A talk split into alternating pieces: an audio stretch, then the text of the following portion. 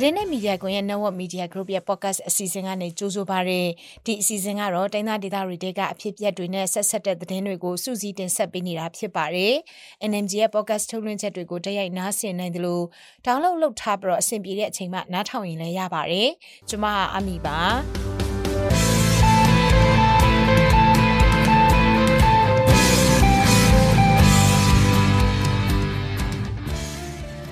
တင်ဆက်ပေးမယ့်သတင်းတွေကတော့ကြောက်တော်အခြေဆိုင်ခမာယာ304တက်ရင်တစ်ခုလုံးကိုအေအေကအပိသက်သိမ်းပိုက်လိုက်ပါတယ်။ရှမ်းမြောက်ကနတ်ဖက်ကစကန်သိမ်းတိုက်ပွဲထဲ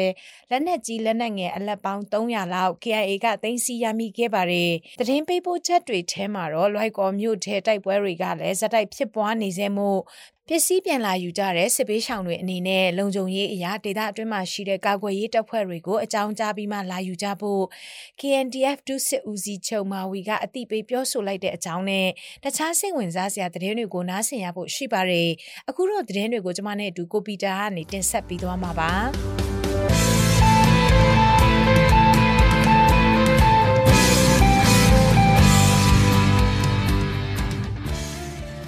ခိုင်ပြည်ကြောက်တော့ခြေဆိုင်ခမရ3ခွန်လေးတပ်ရင်တစ်ခုလုံးကိုဇန်နဝါရီလ30ရက်နေ့မှာတိတ်ပိုက်လိုက်ပြီးလို့ရခိုင်တပ်တော် AA ကတည်င်းထုတ်ပြန်ပါတယ်ထုတ်ပြန်ချက်ထဲမှာတော့မိမိတို့တိတ်ပိုက်ဖို့ကြံရှိနေတဲ့စစ်ကောင်စီရဲ့ဒေတာအခြေစိုက်တပ်ရင်းတွေထဲကစကခကိုလက်အောက်ခံကြောက်တော်အခြေစိုက်ခမရ3ခွန်လေးတပ်ရင်းတစ်ခုလုံးကို AA ကဇန်နဝါရီလ30ရက်နေ့မှာတိုက်ယူနိုင်ခဲ့တာလို့ဆိုပါတယ်စစ်ကောင်စီရဲ့လေကြောင်းကနေတရက်လုံးတောက်လျှောက်အဆက်မပြတ် မရက်မနာပစ်ခတ်တိုက်ခိုက်နေတဲ့ကြားကအပိသက်သိမ်းပိုက်ရယူနိုင်ခဲ့တာလို့ AA ကထုတ်ပြန်ပါတယ်။ဒါအပြင်တည်င်းဓာတ်ပုံထဲမှာလည်းမင်းပြမျိုးအခြေဆိုင်စကခခုလက်အောက်ခံခမရ3ခုကိုတက်ရင်ကနေလောလောလတ်လတ်သိစီရရှိထားတဲ့လက်နက်ခရမ်းမီးကြောက်တွေနဲ့စစ်အုံဆောင်ပစ္စည်းတွေကိုဖော်ပြထားပါတယ်။လက်နက်တွေသိစီရမိတဲ့မင်းပြအခြေဆိုင်ခမရ3ခုကိုတက်ရင်ကတော့ရခိုင်တပ်တော်ကတိမ့်ပိုက်ဖို့တိုးစစ်စင်တိုက်ခိုက်နေတဲ့တရင်ပြပြီးတော့တဝက်ပြက်ပဲကြံတော်တယ်လို့လည်းပြောပါတယ် ရခိုင်ဒေသအတွင်းကြောက်တော် မြောက်ဦး မင်းပြအစရှိတဲ့ မြို့ကြီးတွေထဲ စစ်ကောင်စီတပ်နဲ့ ရခိုင်တပ်တော်တို့ကြားနှစ်စဉ်ရက်ဆက် တိုက်ပွဲတွေ ပြင်းထန်နေပါတယ်။အဲ့ဒီမြို့တွေမှာရှိတဲ့ စစ်ကောင်စီရဲ့ အခြေစိုက်တပ်ရင်းတွေကို ရခိုင်တပ်တော်က တရင်မကြံအပိတသိမ့်ပိုက်နိုင်ရေး ထိုးစစ်ဆင်နေလို့ အခုလို တိုက်ပွဲတွေ နေ့စဉ်ရက်ဆက် ဖြစ်နေတာလို့အေအေကပြောပါတယ်။ဖူးတီတောင်မြို့ မောင်တော်မြို့နဲ့ရန်ပြဲမြို့တွေမှာတော့ တချို့ရက်တွေမှာ တိုက်ပွဲငယ်တွေ ဖြစ်ပွားခဲ့တာမျိုး ရှိပေမဲ့လက်တလုံးမှာတော့ ငြိမ်နေပါတယ်။ စကခကိုလက်အောက်ခံကြောက်တော်အခြေဆိုင်ခမရ3ခွန်လေးတိုက်ရင်တစ်ခုလုံးကိုရခိုက်တပ်တော်ကအပိတသိမ့်ပိုက်ရယူနိုင်ခဲ့တဲ့အပြင်မင်းပြမြို့အခြေဆိုင်အကြံဖက်စစ်ကောင်စီတပ်ရဲ့စကခကိုလက်အောက်ခံခမရ380တိုက်ရင်ကိုလည်းကြီးရီလေးတုံးခုပေါပြီးအပြင်းထန်ခုခံကကွယ်ခဲ့ပြီးမြဲခုလ28ရက်နေ့မှာသိမ့်ပိုက်ရယူထားနိုင်ပါတယ်ကြံသေးတဲ့စခန်းတွေကိုလည်းမကြခင်အပိတက်သိမ်းယူနိုင်မယ်လို့အပြည့်အဝယုံကြည်တယ်လို့ဆိုပါတယ် ရှမ်းပြည်နယ်မြောက်ပိုင်းကုခိုင်မြို့နယ်နမ်ဖတ်ကာမှာရှိတဲ့စစ်ကောင်စီတပ်စခန်းကလက်နက်ကြီးငယ်မျိုးစုံအလက်300လောက်ကိုကချင်လွတ်လပ်ရေးတပ်မတော် KIA ကသိမ်းဆည်းရမိခဲ့ပါတယ်။နမ်ဖတ်ကာစစ်စခန်းကိုတော့ KIA က2023ခုနှစ်ဒီဇင်ဘာလကလေးကထိုးစစ်ဆင်တိုက်ခိုက်ခဲ့ရာအခုဇန်နဝါရီလ24ရက်နေ့မှာသိမ်းယူနိုင်ခဲ့တာဖြစ်ပါတယ်။ခလာရ113အထိုင်စခန်းအမြောက်တပ်စခန်းတို့ကိုသိမ်းပိုက်နိုင်ခဲ့တာပဲဖြစ်ပါတယ်။ စကန်းသိန်းတိုက်ပွဲတဲ့စစ်ကောင်စီတပ်စီကနေသိမ်းနိုင်ခဲ့တဲ့ဟောင်ဝဇာအမြောက်နှစ်လက်လေရင်ပစ်ဆက်တဲ့တလက်ရဲ့မှတ်တမ်းဓာတ်ပုံတွေနဲ့လက်နက်ငယ်အများပြားသိမ်းဆီးရရှိထားတဲ့ရုပ်သံမှတ်တမ်းဓာတ်ပုံတွေကတော့လူမှုကွန်ရက်စာမျက်နှာမှာပြန့်နှံ့လာခဲ့ပါတယ်။ KIA စစ်ရေးသတင်းတွေကိုအဓိကဖော်ပြလေးရှိတဲ့7 Star News ကနံပါတ်ကခလာရ113တက်ကနေ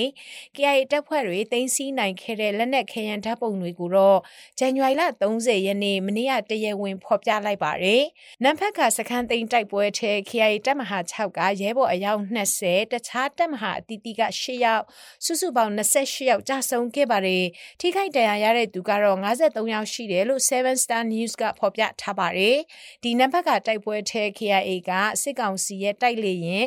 FTC 2000ကြီးအမျိုးအစားတစည်းကိုလည်းပြစ်ချနိုင်ခဲ့ကြပါတယ်။တနင်္သာရီတိုင်းဒဝဲခိုင်လောင်လုံးမြို့နယ်မှာစစ်ကောင်စီတပ်နဲ့ဒေသခံကာကွယ်ရေးအဖွဲ့တွေကြားဇန်နဝါရီလ30ရက်နေ့ကတိုက်ပွဲပြင်းထန်ခဲ့ပါတယ်။စစ်ကောင်စီဘက်ကရေချောင်းကနေလက်နက်ကြီးတွေနဲ့ပစ်ခတ်လို့အရတားပြည်သူထိခိုက်တာတွေလည်းရှိတယ်လို့ပြောရတယ်။လောင်လုံးမြို့ထဲမနေ့ကမနေ့ကနေနေ့လယ်ပိုင်းအထိ နှစ်ဖက်ကြားအပြန်အလှန်ပစ်ခတ်မှုတွေဖြစ်ခဲ့ရာစစ်ကောင်စီဘက်ကစစ်တင်ဘောနဲ့လက်နက်ကြီးလက်နက်ငယ်တွေပါပစ်ခတ်တာတွေရှိလို့အယက်သားပြည်သူထိခိုက်ဒေဆုံးခဲ့တယ်လို့ကာကွယ်ရေးတပ်ဖွဲ့တာဝန်ရှိသူတွေကပြောပါတယ်။ ဒါဒါအပြင်ဗိတ်ခရိုင်ပုလောမြို့နယ်ဖက်မှာလည်းအင်္ဂါနေ့မနေ့ကမနေ့ပိုင်းမှာပြစ်ခတ်တာတွေကြားနေရတယ်လို့ဒေသခံတွေကဆိုကြပါတယ်ဇန်နဝါရီလ24ရက်နေ့တုန်းကလည်းတဝယ်မြို့နယ်ထဲမှာရှိတဲ့စစ်ကောင်စီရဲ့ကြောက်ထုတပ်စခန်းကို KNU တပ်မဟာ၄နဲ့6အပါအဝင်တနင်္သာရီတိုင်းဒေသခံကာကွယ်ရေးအဖွဲ့တွေပူးပေါင်းတိတ်ပိုက်ခဲ့ပါသေးတယ် စကိုင်းတိုင်းဒေသကြီးကျွန်းလာမြို့ကိုစစ်ကောင်စီစစ်ကြောင်းဝင်လာလို့ဒေသခံ9000ကျော်ဘေးကင်းရာကိုကျူတင်ရွှေ့ပြောင်းနေရတယ်လို့ကျွန်းလာမြို့နယ်ပကဖတာဝန်ရှိသူကပြောပါတယ်အခုလ29ရက်နေ့တနင်္လာနေ့ကကမ်ဘလူမြို့ဘက်ကနေထွက်ခွာလာတဲ့စစ်ကောင်စီစစ်ကြောင်းဟာအင်အား300ကျော်ရှိတဲ့စစ်ကြောင်းလို့ဆိုပါတယ်ကျွန်းလာမြို့ကိုရောက်ရှိလာပြီးရွာတွေတဲကိုစစ်ကြောင်းထိုးမယ်လို့သတင်းတွေထွက်ပေါ်နေတာကြောင့်ကျွန်းလာမြို့နယ်မြောက်ဘက်ချမ်းကပြည်သူတွေဘေးလွတ်ရာကိုကြိုပြီးတော့ရှောင်နေကြတာဖြစ်ပါတယ် စစ်ကောင်စီတပ်ကအင်အားအလုံးကြီးနဲ့စစ်ကြောင်းထိုးဖို့ဝင်ရောက်လာတာတွေကြောင့်မကြခင်ကမ်ဘလူနဲ့ကျွန်းလာမြို့နယ်တွေထဲမှာတိုက်ပွဲကြီးတွေဖြစ်လာနိုင်တယ်လို့လည်းတော်လိုင်းရေးတပ်ဖွဲ့တွေကခန့်မှန်းပြောဆိုနေကြပါတယ်။ကျွန်းလာမြို့နယ်တဲကချောင်းဖြာအင်းမထန်ကုန်းကြာရကန်ပေကုန်းရွာအပါအဝင်ရွာပေါင်း10ရွာကျော်ကဒေသခံ9000ကျော်ကြိုတင်တင်းချောင်နေကြရတယ်လို့ဆိုပါတယ်။ဒီစစ်ကြောင်းမှာဇန်နဝါရီလ26ရက်နေ့ကကမ်ဘလူမြို့ပေါ်ကိုရောက်လာတဲ့စစ်ကောင်စီစစ်ကြောင်းတဲကတချို့တဝက်လောက်ပါပြီးကြံအင်အားတွေကတော့ကမ်ဘလူမြို့နယ်ဇီကုံတပြေးသားရွာတွေဘက်ကိုဝင်ရောက်နေတယ်လို့ဆိုကြပါတယ်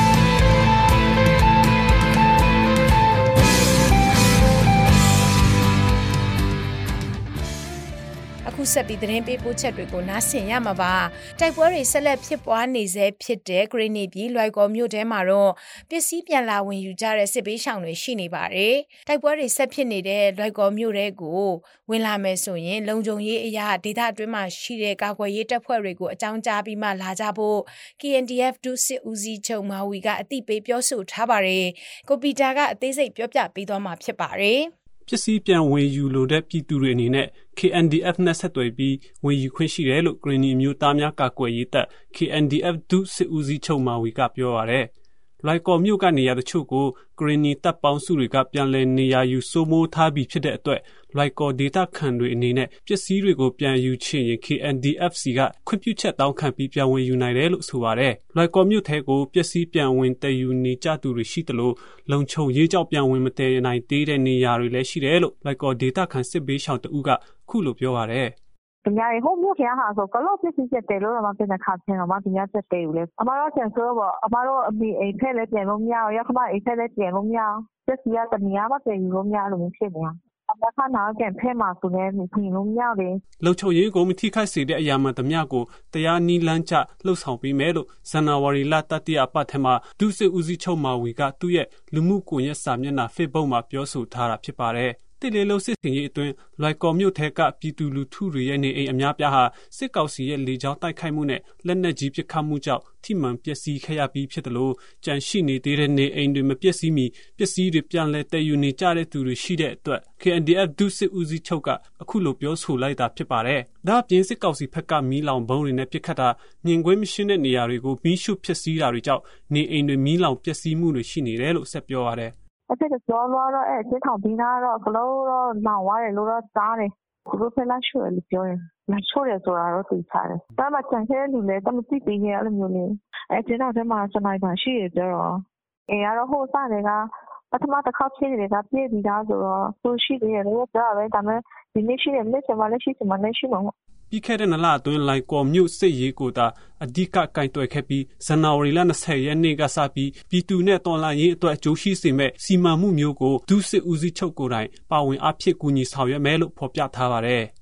ရှမ်းပြည်နယ်တောင်ပိုင်းပိုးကိုပိုင်အုပ်ချုပ်ခွင့်ရဒေသစီဆိုင်မြို့မှာရှိတဲ့ရဲစခန်းနဲ့စစ်ကောင်စီတပ်စခန်းတွေကိုတိုက်ခိုက်သိမ်းယူနိုင်ခဲ့ပြီလို့ပိုးတော်လှန်ရေးသတင်းအရင်းမြစ်တွေကပြောပါတယ်။ဒီအကြောင်းကိုတော့ကျမတို့သတင်းဌာနကကိုစောပွေးရတင်ဆက်ပေးထားပါတယ်။ ရဲတပ်ဖွဲ့ဝင်တွေစစ်ကောင်စီတပ်သားတွေနဲ့သူတို့ရဲ့မိသားစုဝင်တွေက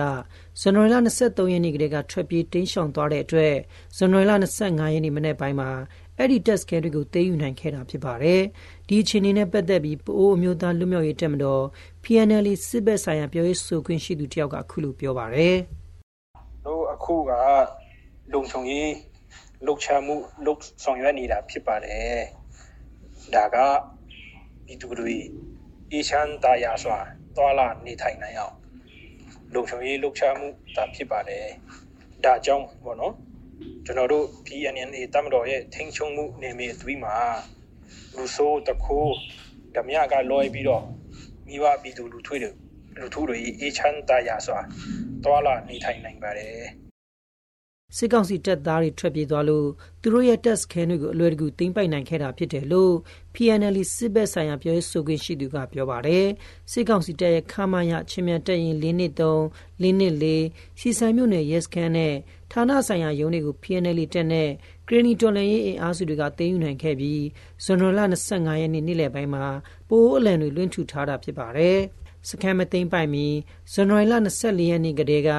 လွိုက်ကော်စီဆိုင်လမ်းမကြီးပေါ်မှာရှိတဲ့စစ်ကောင်စီစကန်တွေကိုမဟာမိတ်တော်လှန်ရေးအင်အားစုတွေကမိရှုဖျက်ဆီးခဲ့ပြီးလမ်းတစ်လျှောက်ကိုပိတ်ဆို့နေရယူထားတယ်လို့မြေပြည်သတင်းအရင်းမြစ်တွေကပြောပါတယ်။စီဆိုင်မျိုးက PNL တက်တဲ့နီးစက်သူအမျိုးသားတယောက်ပြောပြထားတာကိုလုံခြုံရေးအခြေအနေကြောင့်စားထိုးဖက်ပေးထားပါတယ်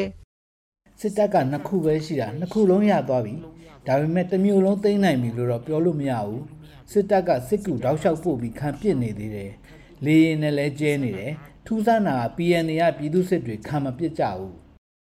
လက်တလုံးမှာတော့စီဆိုင်မြို့ခင်တွေနဲ့ဂရနီစစ်ဘေးရှောင်တွေကတော့တောင်ကြီးမြို့နဲ့တခြားနေရာတွေကိုစစ်ဘေးရှောင်နေကြပြီးမပြေလည်တဲ့မိသားစုတွေများတဲ့အတွက်အားလုံးဟာအရေးပေါ်အကူအညီတွေလိုအပ်နေကြတယ်လို့အကူအညီပေးနေသူတွေကပြောပါတယ်။တောင်ကြီးမြို့ဟာစီဆိုင်မြို့နဲ့မိုင်80ကျော်လောက်ဝေးတဲ့အပြင် အရှိပိုင်းတိုင်းစစ်ဌာနချုပ်အခြေစိုက်တာကြောင့်ဒေသခံတွေနဲ့စစ်ဘေးရှောင်တွေစိုးရင်ပူပန်နေကြပါတယ်။စီဆိုင်မြို့မှာစစ်ကောင်စီရဲ့လေကြောင်းတိုက်ခိုက်မှုကြောင့်ဇန်နဝါရီလ22ရက်နေ့ညနေကနေ25ရက်နေ့အထိ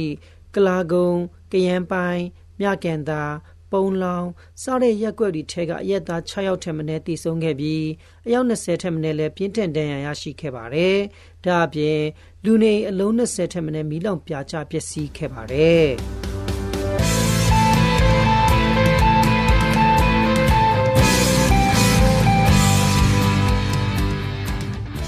အစီအစဉ်ကိုတော့ကျမတို့ဒီမှာပဲရပ်နားမှာဖြစ်ပါတယ်တိုင်းသားဒေသတွေတဲကအဖြစ်အပျက်တွေနဲ့ဆက်ဆက်တဲ့သတင်းတွေကိုသတင်းနဲ့မီဒီယာကွန်ရက်ဝိုင်းတော်သားတွေကနေတင်ဆက်ပေးခဲ့တာဖြစ်ပါတယ်ကျမတို့သတင်းဌာနရဲ့ podcast ထုတ်လွှင့်ချက်တွေကိုနားဆင်နေကြတဲ့မိဘပြည်သူအားလုံးရှင်လန်းချမ်းမြေ့ကြပါစေရှင်